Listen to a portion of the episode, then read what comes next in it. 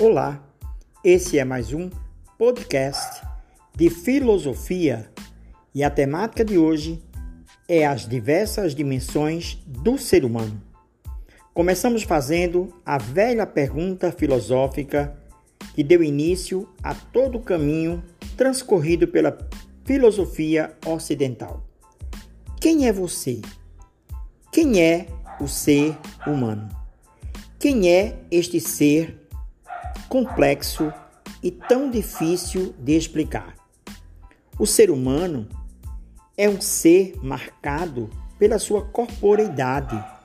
É um ser físico, ligado à natureza, ao elemento físico, pela sua corporeidade, pelo seu corpo existencial. Mas ao mesmo tempo, é um ser marcado pelas emoções, marcado pelos sentimentos que constituem a sua alma, a sua psique é um ser psíquico. Enquanto um ser psíquico e um ser físico é também um ser social. O humano ele se constitui como um animal gregário que sempre procura viver em sociedade e constituir sua existência em grupos sociais. Ao mesmo tempo em que é um ser gregário, que se constitui a partir de grupos sociais, ele necessita também de ser um ser político, pois precisa fazer escolhas, tomar decisões e buscar o melhor caminho para a sua existência e para a existência da sociedade em que vive. O ser humano é marcado pela complexidade você não pode definir facilmente o ser humano. O caminho de descrever e de definir o ser humano de maneira rápida, apressada, é um caminho atropelado pela grandeza, pela complexidade, pelos entrelaçamentos do humano com vários elementos que o constituem.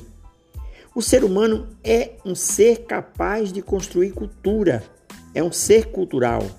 É um ser que cria símbolos, que cria elementos materiais, que cria um, um, sentido e um significado para a existência e para as coisas que são constituídas em sua ação humana sobre o planeta Terra.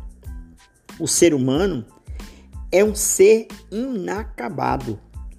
Ele percebe-se sempre incompleto, sempre buscando a completude buscando ser mais, buscando se constituir em sua humanidade. É um ser de incompletude. Enquanto um ser de incompletude, um ser de complexidade, um ser físico, ele é também um ser racional.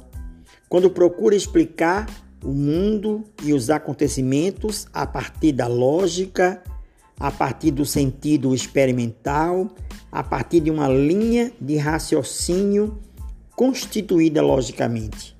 Mas esse mesmo homem que é capaz de se emaranhar pelo caminho da lógica, da razão e da ciência, é o homem também que se rende ao mito, que se rende à religião, à crença, à fé, à espiritualidade, à transcendência, tornando-se um ser metafísico capaz de crer na vida além da morte, em outros mundos, em outras existências. O ser humano, extremamente complexo, merece ser pensado e repensado para que possa ser melhor compreendido. E eu convido todo mundo que assistir esse podcast a fazer uma pergunta para si mesmo: quem sou eu?